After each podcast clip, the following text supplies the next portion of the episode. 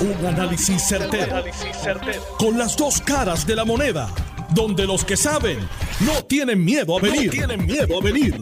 Esto es el podcast de Análisis 630 con Enrique Quique Cruz. Buenas tardes, mis queridas amigas, amigos. Yo soy Enrique Quique Cruz y tú estás escuchando Análisis 630. Yo estoy aquí de lunes a viernes de 5 a 7 en el área metro. Me puedes escuchar por el 94.3 también a través de la banda FM al igual que por allá donde está mi querida amiga Zulma Rosario en Sin Atadura, me puede escuchar por el 99.9 FM en Mayagüez y el área oeste.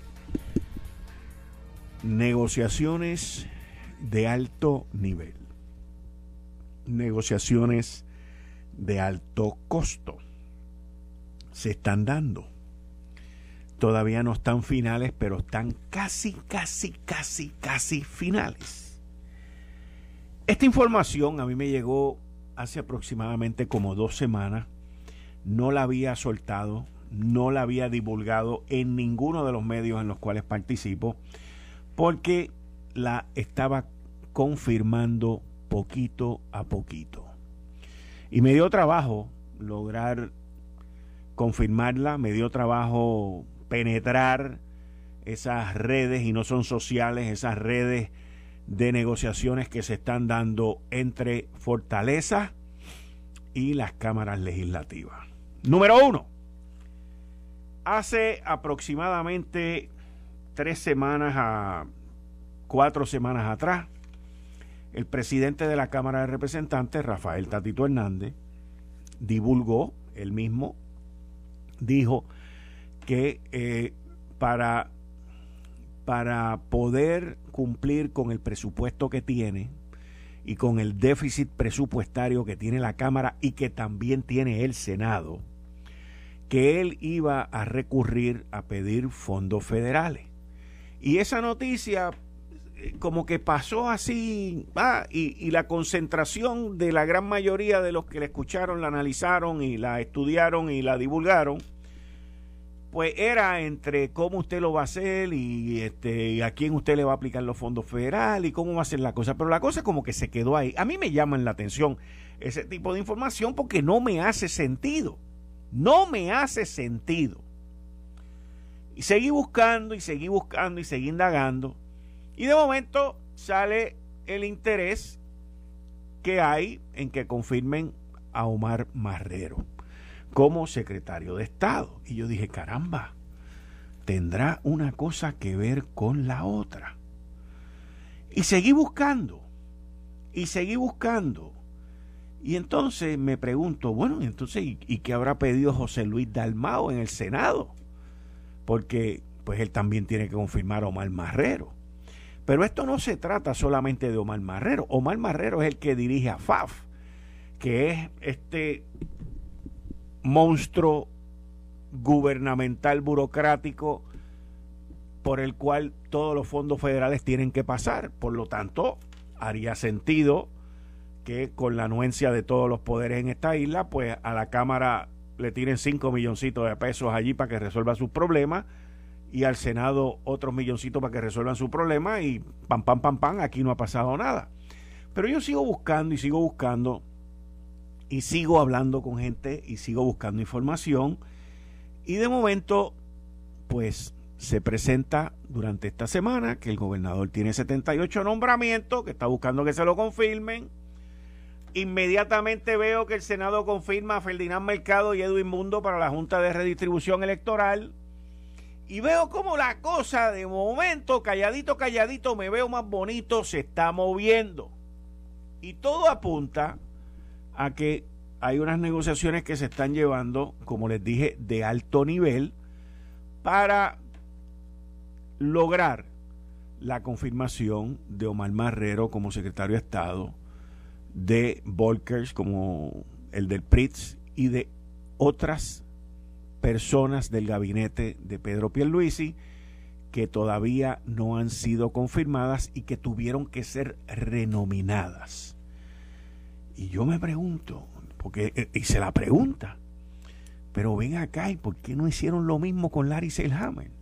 Entonces me dice, no, lo que pasa es que Larry Seilhammer, quien por ahí también dicen que todavía manda, que Larry Seilhammer lo que pasaba fue que era que él estuvo con lo de Luma y él estaba con infraestructura y él estaba metido con lo de la Autoridad de Energía Eléctrica. Ah, y yo le digo, pero es que Omar Marrero en AFAF fue el que llevó a cabo lo de Luma. Y me dice, ah, pero es que hay otra cosa. No me dijeron que él era la otra cosa que había, obviamente.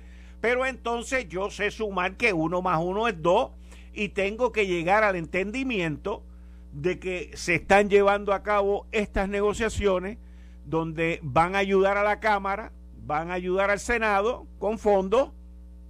No sé cuál va a ser la justificación, pero entiendo yo, sin tener el detalle, que todo esto ha sido claramente estudiado y que va dentro del marco de la ley y de la utilización de los fondos federales, que es de donde viene la información cuando originalmente el presidente de la Cámara, Rafael Tatito Hernández, mencionó que esa era la forma en la cual él, iba a cubrir su déficit.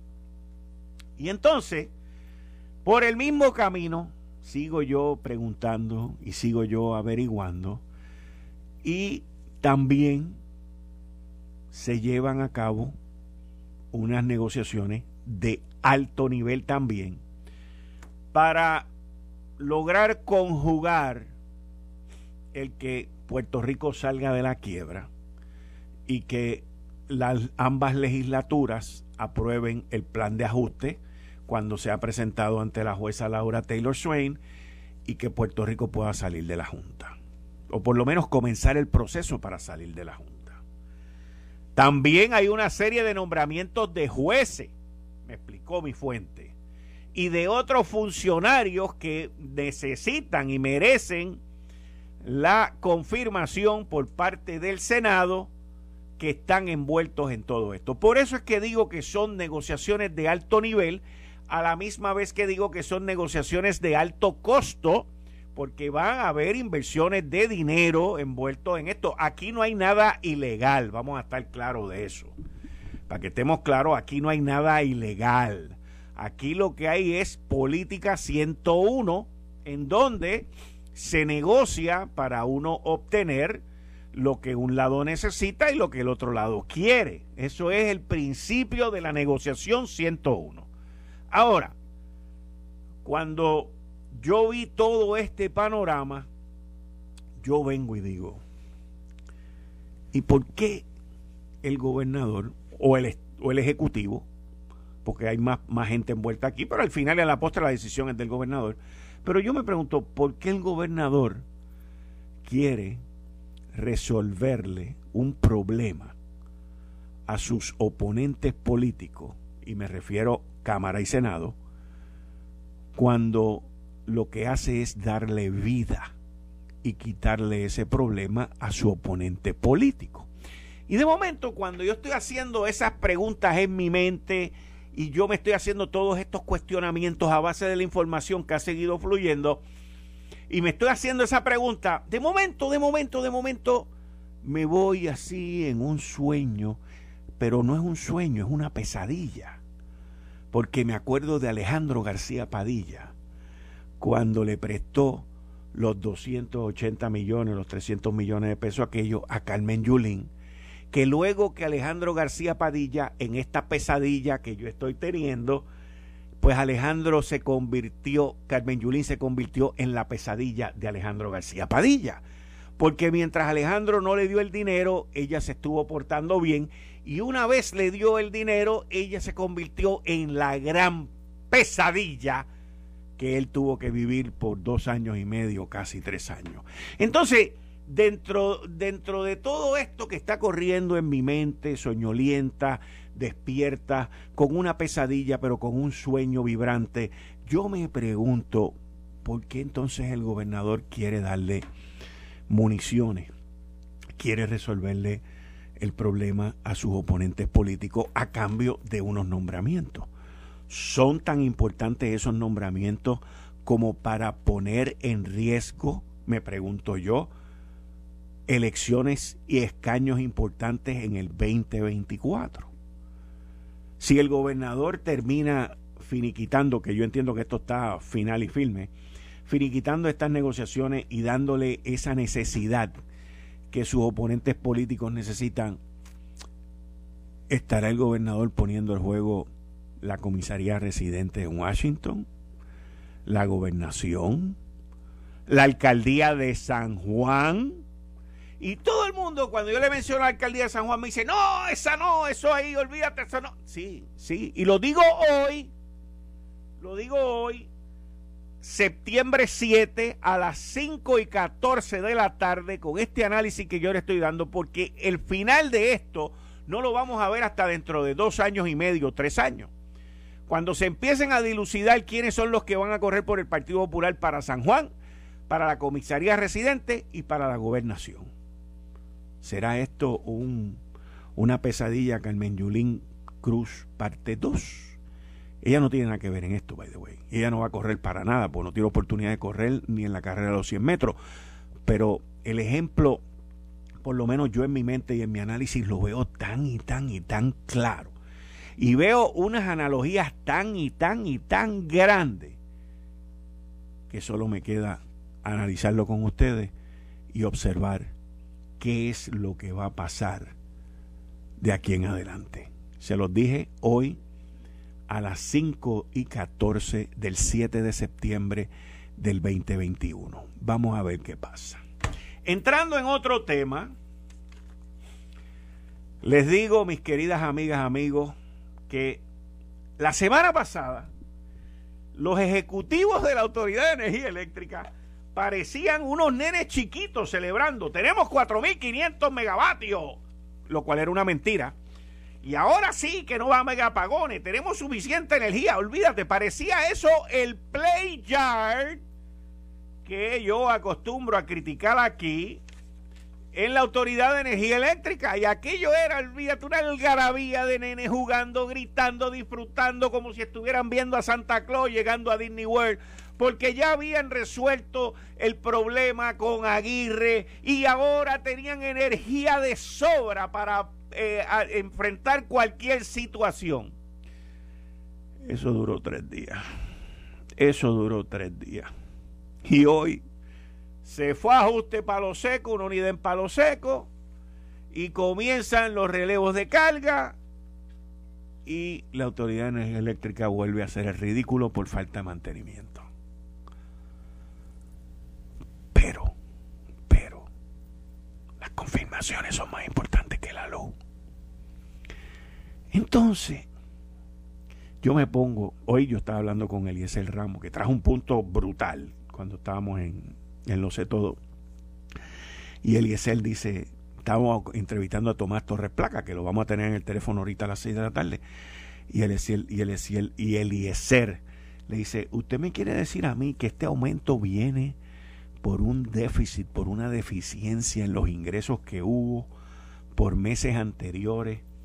por apagones, por el fuego que hubo aquí en Monacillo, que nuestra querida amiga Erika Camareno cubrió de una manera espectacular que yo estaba aquí en el estudio, y por todos los demás revoluciones que han habido en la Autoridad de Energía Eléctrica.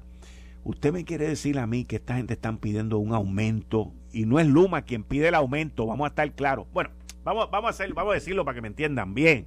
Luma es quien lleva el mensaje, Luma es el mensajero, pero quien pide el dinero es la Autoridad de Energía Eléctrica quien hace el estimado y toda la cuestión. Entonces, le pregunta Eliezer a Tomás Torres Placa, ¿usted me quiere decir a mí que entonces nosotros nos van a subir la luz para pagar por los apagones porque esta gente no tuvieron los ingresos que habían estimado? Y me dice, sí. Y yo me quedé, me quedé bruto.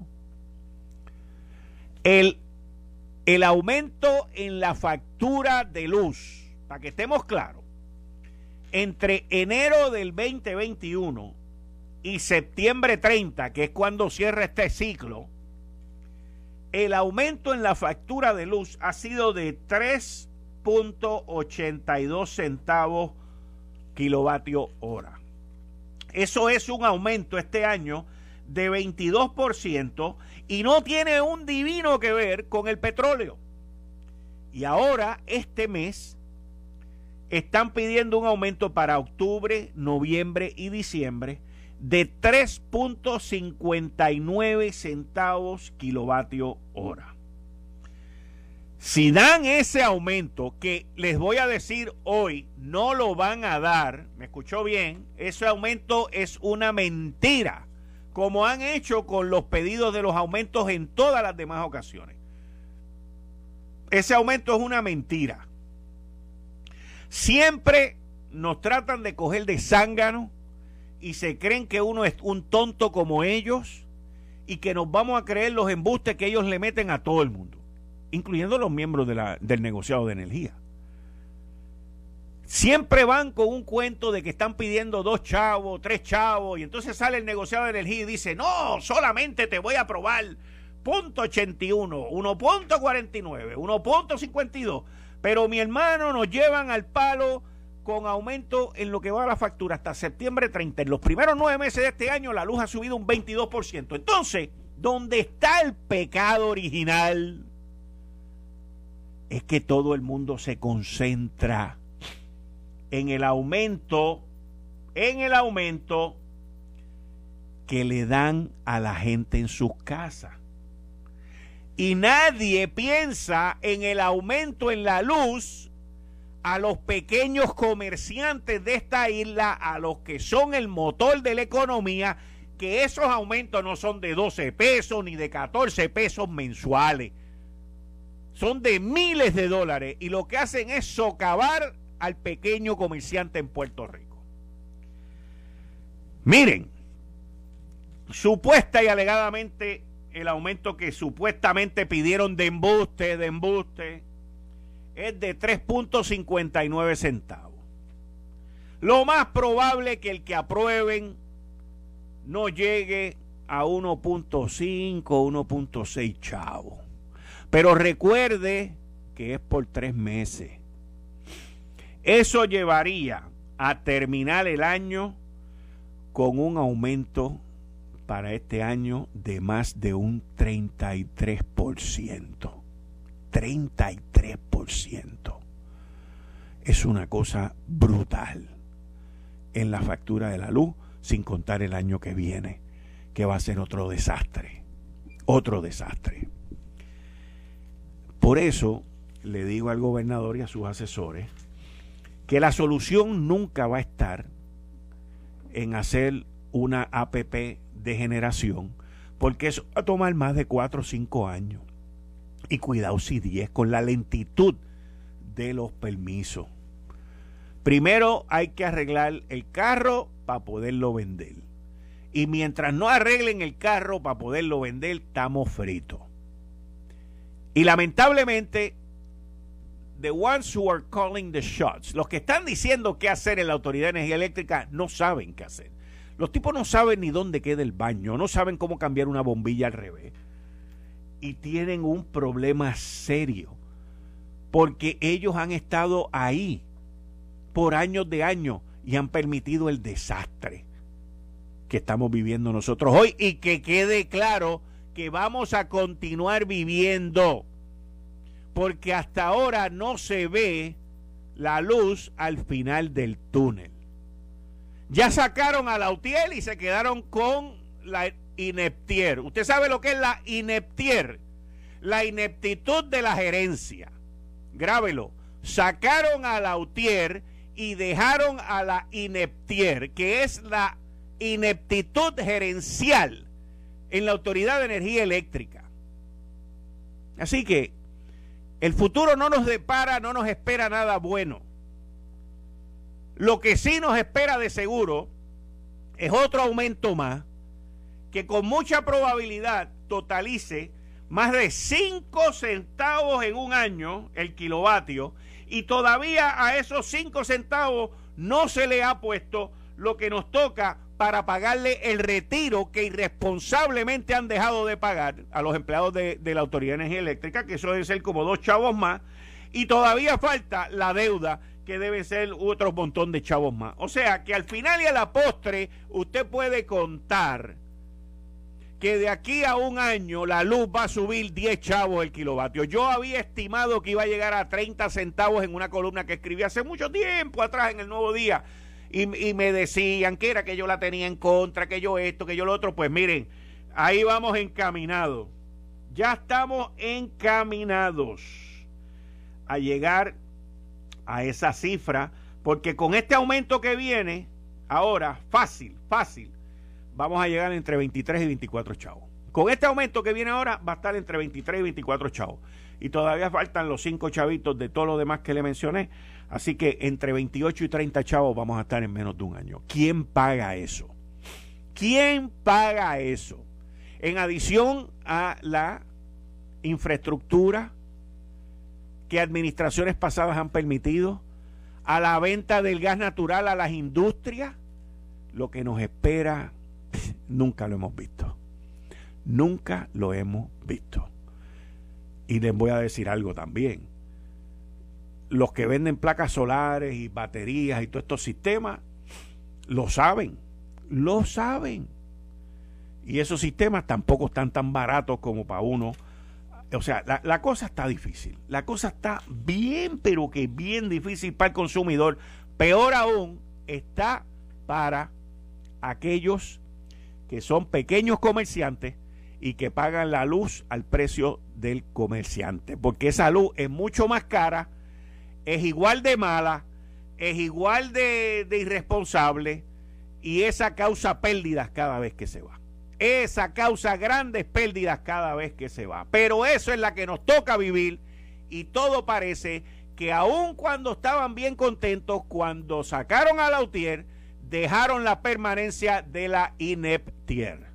Los ineptos gerenciales que hay en la autoridad de eh, Estás escuchando el podcast de Noti1.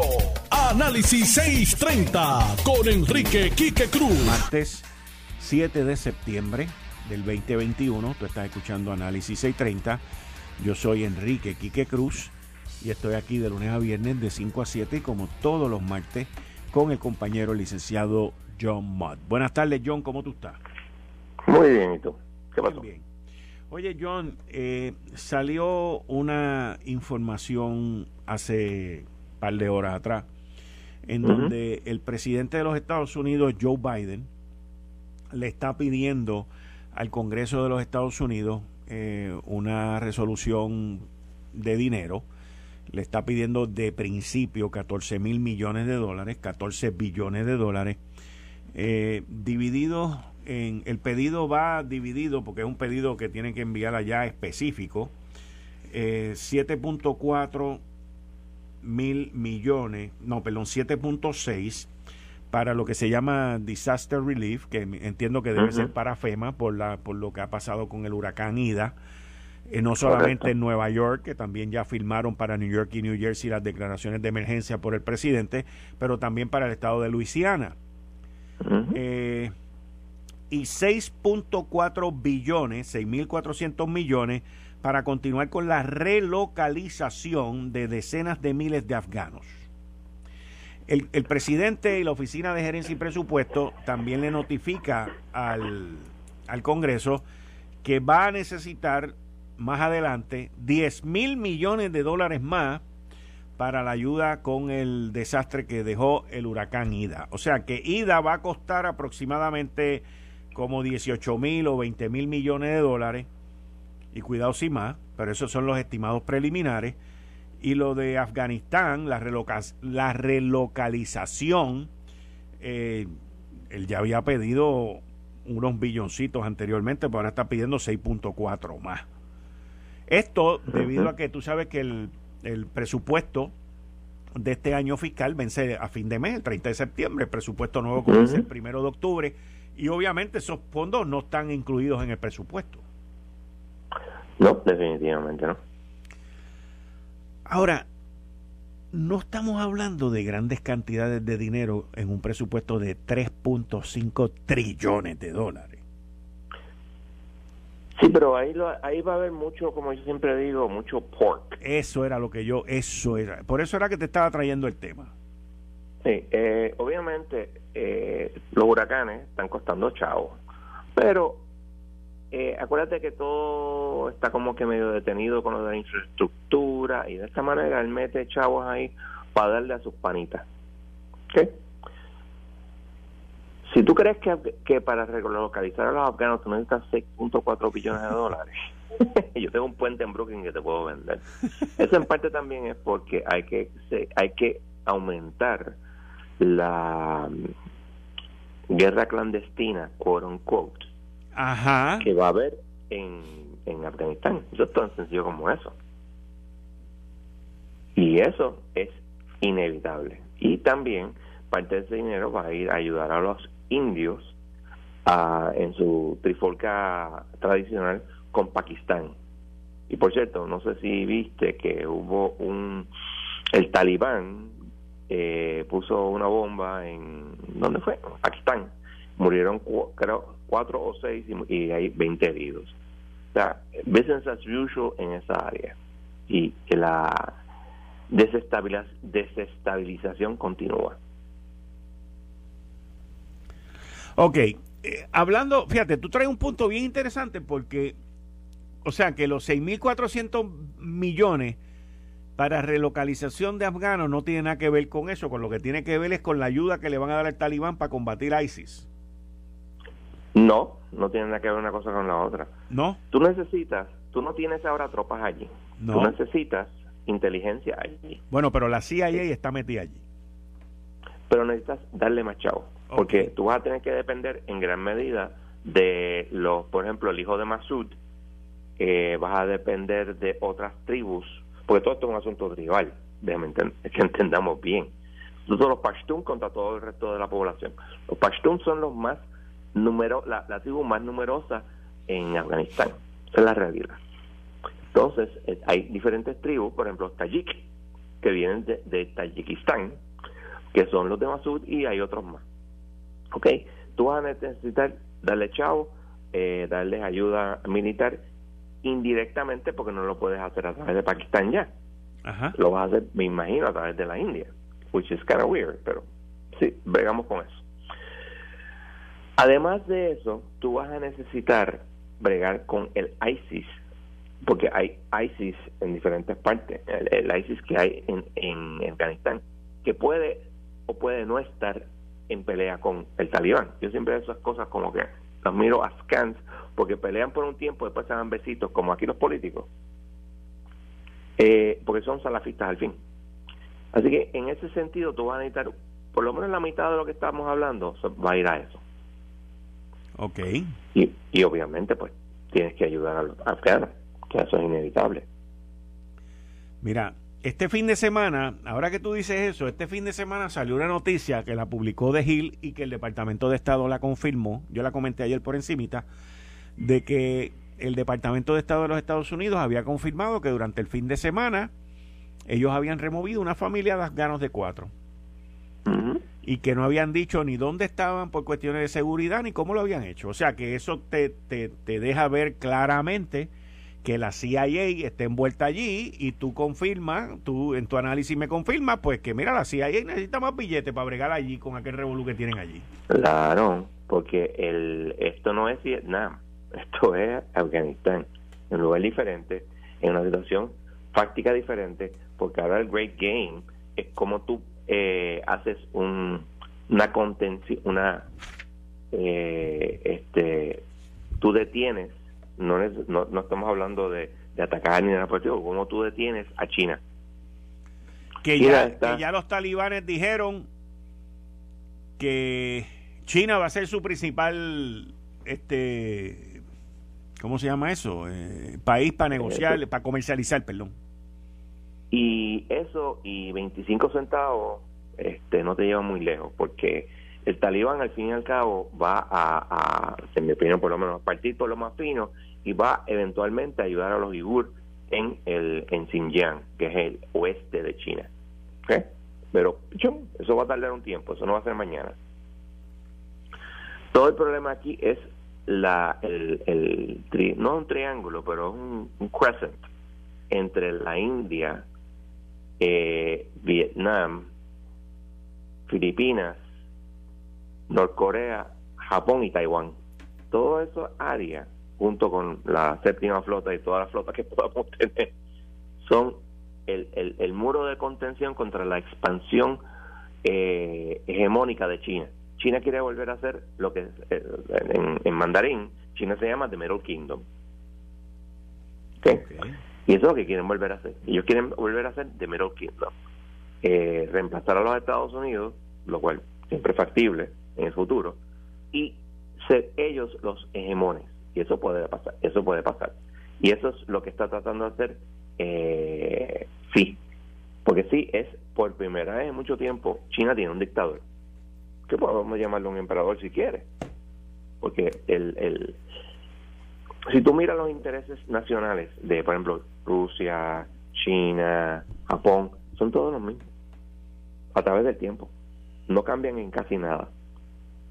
Por ejemplo, en 1962 hubo una el, el China y la India tienen una frontera bien grande. Y en esos tiempos, el papá de Indira Gandhi, Nehru, eh, se que era socialista y se creía que los, socialistas no podía haber pelea, pues ignoró toda la, la, la eh, advertencia de su staff militar, que le dijo, mira, los chinos están a punto de atacarnos y efectivamente los atacaron. Y de hecho, recientemente hubo de nuevo otros ataques. Y mm. siempre que tú quieres saber quién es enemigo de quién, tienes que mirar la frontera. Los países que tienen fronteras entre sí son usualmente enemigos o han sido enemigos en el pasado. Ejemplo clásico es Alemania, entre, Alemania y Francia, entre 1870 y 1941, estamos hablando de 71 años, 1939, casi 71 años, eh, hubo tres guerras guerra franco-prusiana, la Primera Guerra Mundial y la Segunda Guerra Mundial. Porque cuando tienes fronteras comunes, esos son los enemigos típicos. Y obviamente Pakistán y la India. ¿Qué eso están preocupados? Pakistán tiene que preocuparse muchísimo porque eh, tiene el problema del talibán de Pakistán, tiene el problema de que se le ha ido la mano con el talibán. El talibán es totalmente independiente. Si se alían con los chinos pueden tener un problema, porque ellos eh, Pakistán era el aliado de China. Pues ahora tienen otro aliado. La, cuestión no es tan sencilla como parece y al fin y al cabo eh, los militares pakistaníes están ofuscados desde hace muchos, muchos años con la India. De hecho, en 2008 estuvieron a punto de irse a la guerra nuclear por lo de Mumbai ¿Usted se acuerda los ataques de Mumbai? Sí.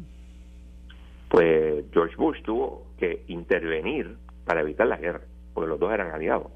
Digo, China, digo, este, India entre comillas y Pakistán era un aliado este, oficial. Ya no lo es en realidad, pero pichón.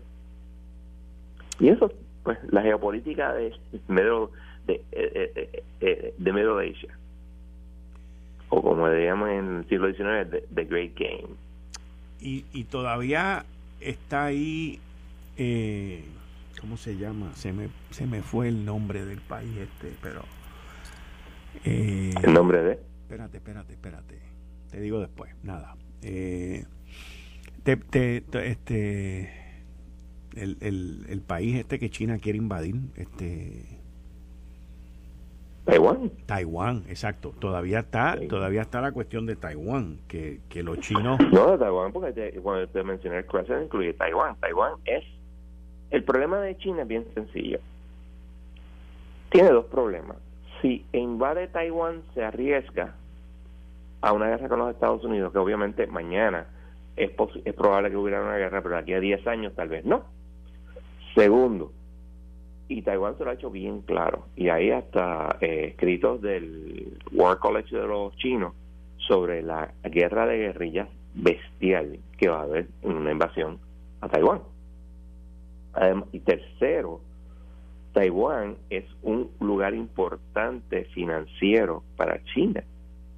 Ahora mismo como Hong Kong está teniendo los problemas que está teniendo, si tú cambias vamos a suponer que tú invades este, Taiwán y los Estados Unidos no hace nada. De todas maneras tienes el problema con, con Japón, tienes el problema con Corea del Sur, Filipinas y el problema financiero. Porque tenemos que recordar que los eh, japoneses y los chinos se odian, los coreanos y los chinos eh, y los japoneses se odian entre sí. Pero no va a ser fácil llegar con eso. Ok. Bueno, eh, por ahí viene un aumento de luz Y... Yo había leído que se lo había, lo había paralizado la, la, Junta de, de, Energía. Eh, sí y no. El, el, comportamiento es siempre paralizar y después adjudicar. Bueno, o sea, ellos eventualmente, eventualmente tiene que pasar por el aumento que ha habido en el petróleo. No sé si te fijaste en la gasolina. Yo afortunadamente estoy echando gasolina cada 10 días y, la vez anterior a la, última yo vi, wow, bajó la gasolina, qué chévere. Y de momento, la última vez que fue, esto fue como dos días, me doy cuenta que subió de nuevo al nivel de antes. O sea que el petróleo subió, o, y, no tanto el petróleo, sino que el problema del abasto de gasolina del el Golfo, eh, específicamente Luisiana, pues, pues, el, por el huracán se afectó. Sí, y, para, pero para futuro, no sé si tú lograste ver que ayer salió la noticia de que Total Energies eh, firmó un acuerdo con Irak para invertir 25 mil millones de dólares en infraestructura de petróleo, eh, utilizar una tecnología que le inyectan agua de sal a los pozos petroleros para sacar más petróleo, eh, construir este, fincas solares, desarrollo de gas natural, eh, y la infraestructura eléctrica. Vamos a ver. Entonces, eso, eh, en definitiva, cuando según se vaya desarrollando, esas cosas no ocurren de la noche a la mañana, pero si, se llega a desarrollar, pues le va a poner un poquito de más presión a los países exportadores de petróleo porque va a haber un suplidor adicional en el mercado. El problema es que, recuerda, eh, eh, que tú tienes a Irán en la eh, ecuación. Correcto. Irán y Rusia, y obviamente Arabia Saudita, pero en esta ecuación no tan importante, eh, necesitan precios altos de petróleo. Ok.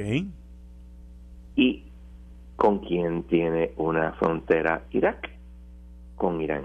Y de hecho, el sur de, Irak, es Shia igual que eh, Irán. Y eso eh, puede traer más conflictos y ha traído conflictos en el pasado. Y los guardias rojos eh, son muy propensos a, crear problemas cuando le conviene a los ayatollahs. Y todavía no sabemos lo que va a hacer este nuestro amigo Biden con ellos. Hmm. Eso la cosa, te voy a decir una cosa, no geopolíticamente, geopolíticamente, eh, luego de, esta turbulencia que hubo con Afganistán, eh, la cosa está como que es, como como el silencio ante la tormenta, o sea, como esa, esa paz. ¿Y al sur de Afganistán qué hay? Al sur de Afganistán qué hay, no no sé, ahí me cogiste, no Irán. Sé. Ok. De hecho, los Pashtun son una tribu de origen iraní, aunque son sunni, so, se puede olvidar de esa parte. Pero este hay, hay cierta. Eh, siempre ha habido un conflicto entre los el talibán y, eh, y Irán, porque Irán es sunni y ellos, digo, perdón, Irán es shia y ellos son sunni. Pero al fin y al cabo tienen una frontera entre sí y Afganistán tiene mucho este gas natural también. Afganistán. De hecho, este, ¿te acuerdas de Enron? Sí. Enron hizo un contrato con ellos en los 90 para este, desarrollar el, el, gas natural.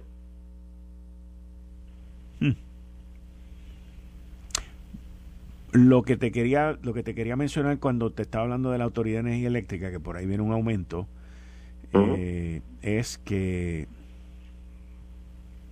el, eh, todavía dentro de estos aumentos, eh, no está incluido lo que nos van a tocar para pagar las pensiones de los empleados de la Autoridad de Energía Eléctrica, de los retirados.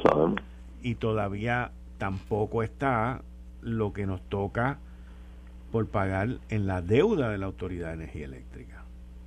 Bueno, eso está en este momento, en este momento, en el um, PSA, entre 2.3 centavos, subiendo hasta 4. creo que es 4.6 centavos.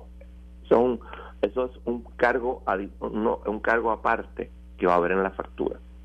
O sea, te va a aumentar la factura. Lo que vas a pagar al fin y al cabo te lo van a aumentar entre 2.3 y 4.6 centavos, creo que algo así. No llega a 5. Eso es lo que está hasta el momento. Si cambia o no, no sabemos. Lo que sí estoy escuchando, John, eh, por parte de los distintos grupos que tienen que estar envueltos en la legislación que se lleve a cabo para el plan de ajuste, los cambios y todas estas cosas que va a hacer para que Puerto Rico salga de la quiebra, lo que sí estoy escuchando a alto nivel es que al unísono quieren llegar a un acuerdo para salir de la Junta. Y tú sabes que las pensiones son un tema ahí bien, bien latente y el presidente de la Cámara, Rafael Tatito Hernández, había puesto la cifra de dos mil dólares. Pero entonces el otro día radica una moción diciendo que no, que no se va a, a, cortar pensiones. Está en, en, el asunto del, del, ¿cómo se llama esto? De la ley 7. Ajá. Lo, radicó así, no se van a cortar pensiones. Yo sé que lo radicó así, pero sigo oyendo que aún con esa radicación, ese número de 2000 sigue ahí. Y sigue ahí vivo, vivo, latente y sonriente. Bueno, yo lo único que te digo es, tú no puedes estar con Dios y con el diablo. ¿Ok?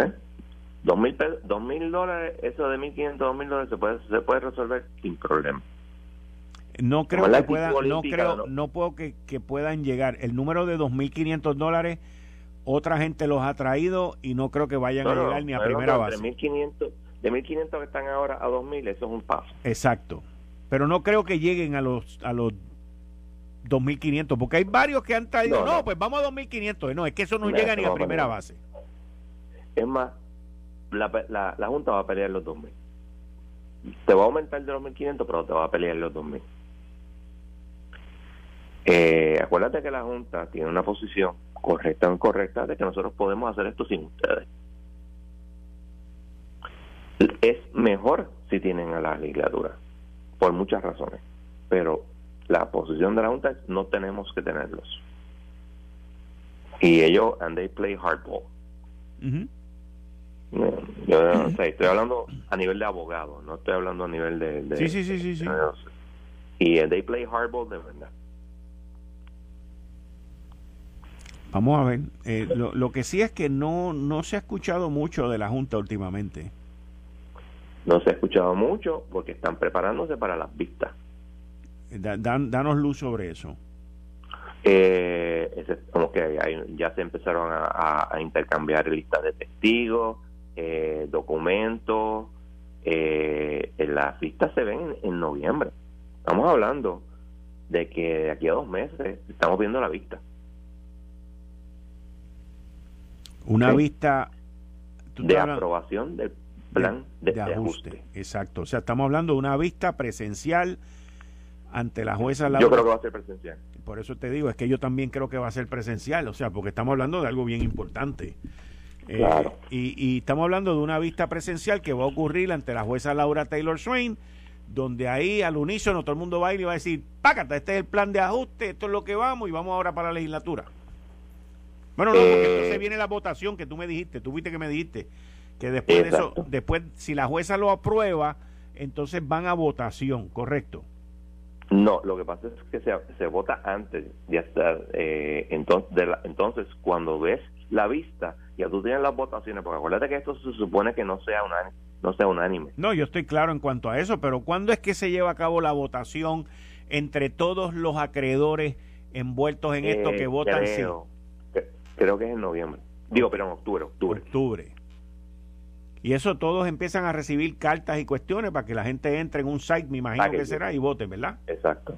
No, y además ha habido negociaciones con un montón de, por ejemplo, con clientes han habido negociaciones. Este, pero como quiera tienen que votar, ¿verdad? Pero como quiera tienen que votar. Claro, tienen que votar sobre el, sobre el, plan y usualmente antes pues se llega a un acuerdo, se firma y entonces se vota. O sea que esto va a la milla. No va a las millas. Eh, fíjate que todo esto se hizo eh, cuando la juez dijo, mira, yo quiero ese plan de ajuste ya, fue en octubre del año pasado. Ahí fue que empezó la cosa a ponerse rápida. De hecho, el, el, fue en febrero el deadline, se movió un poquito para marzo y de marzo a junio se radicaron como tres o cuatro planes de ajuste. Okay. No me acuerdo ahora cuántos son, tú sabes, pero yo voy y busco el último, se acabó. Y, y esto, o sea, yo entiendo que probablemente la juez lo apruebe. La legislación es posterior a la aprobación. Correcto. Pero obviamente tiene que haber un acuerdo entre las partes antes de. Sí.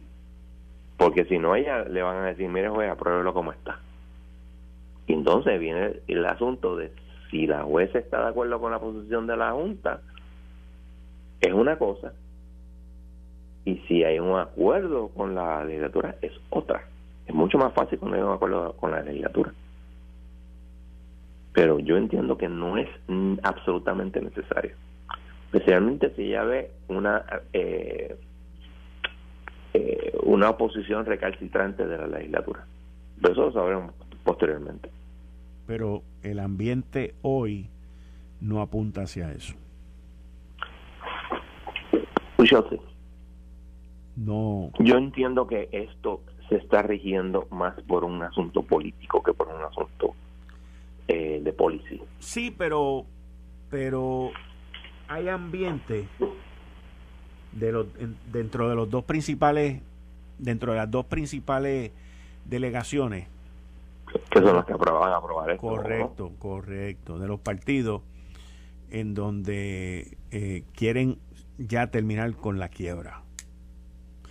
Quieren terminar con la quiebra. Acuérdate, acuérdate que quien nos mete en esto, digo, fueron los dos partidos, por lo tanto los dos van a buscar salir de esto ahora.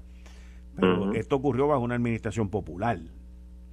Eh, están mirando con, con, están el Partido Popular yo creo que se quiere eh, emancipar, este, se quiere purificar eh, durante este proceso y ser uno de los que sale de la quiebra. Fíjate cómo ellos eh, hicieron malabares para el presupuesto fuese el primer presupuesto este aprobado y todo ese tipo de cosas. O sea que, que están, aquí mucha gente están buscando este purificarse y, quitarse de la, de la Junta de Supervisión Fiscal y de la quiebra. Ellos quieren eh, poder cacarear yo fui el que llegué al acuerdo. Correcto. Yo fui el que saqué a la Junta. Correcto. es muy diferente. Y Tatito se tiró bien y yo creo que le va a salir bien con haber puesto ese número de dos mil pesos. Siempre y cuando eso se, se negocie. Sí, sí, sí, sí, sí, sí. Pero la cosa va por ahí. ¿Y entonces qué va a hacer el Senado? El Senado, pues, el Senado no va a entorpecer el, que sale, el salir de la quiebra, porque imagínate, o sea, ¿dónde va a quedar esto? Y si el Senado dice no, no debe haber ningún recorte a las pensiones. Ah, bueno, pues entonces, pues entonces, una vez más, el Partido Popular nos deja con la quiebra. Ese sería el headline. Porque, y, la razón, la única razón que lo estoy diciendo es porque si tú haces las cosas como estás hablando, y, y yo soy primero en estar de acuerdo contigo, que Hernández hizo un movimiento muy hábil. Si se llega a un acuerdo, la subimos a 2.000, ¿quién va a decir yo fui que llegué a ese acuerdo? Y con razón, Tatito Hernández. Y acuérdate que todo esto es una cuestión de quién va a ser el candidato del Partido Popular para eh, gobernador. Fíjate, yo ahorita estaba haciendo un análisis sobre eso y, y, yo creo que aquí también envuelto está la alcaldía de San Juan, ¿oíste? Yo sinceramente no lo veo así. No, yo sé, yo estoy un, yo, estoy allá en en otra esfera, pero yo no sé, tengo un feeling de que el Partido Popular quiere recuperar la alcaldía de San Juan y ve una oportunidad, no porque Miguel Romero esté haciendo su trabajo o no, sino por, por la unión de Movimiento Victoria Ciudadana, el que muchos de esos electores vuelvan al Partido Popular, porque de ahí fue que salieron, muchos de ellos. Eh, estoy de acuerdo, pero ¿quién sería candidato? Patito, Patito, Patito no va a, cambiar la posición que tiene por ser alcalde. Vamos a ver. Él quiere, o sea, he wants something more. Sí, pero también dentro de la política hay mucha gente que le gusta something more, como tú dices, algo más como tú dices, y también le gusta ser el que le pone la corona al rey, que es el famoso Kingmaker. Y si puedes tener las dos, y si puedes tener las dos. Vamos a ponerlo de esta manera. Las probabilidades son buenas de un cambio de gobierno, porque ya hemos tenido dos gobiernos corridos PNP en el 2024. Con gobernantes distintos. Pero gobiernos PNP. El Partido Popular ha ido bajando. Si tienes un punto muy válido que necesita San Juan, un candidato bueno para aglutinar sus fuerzas y traerlos de Victoria Ciudadana. Pero ¿quién? Tatito no va a ser. No. Eh, Dalmado no va a ser. ¿Quién, tú, ¿Quién está puesto ahí? Puede ser el, problema no es... puede ser el sobreviviente de la gran batalla, pero eso lo hablamos más adelante, porque me tengo que ir. Pero acuérdate de eso, acuérdate de eso que te acabo de decir.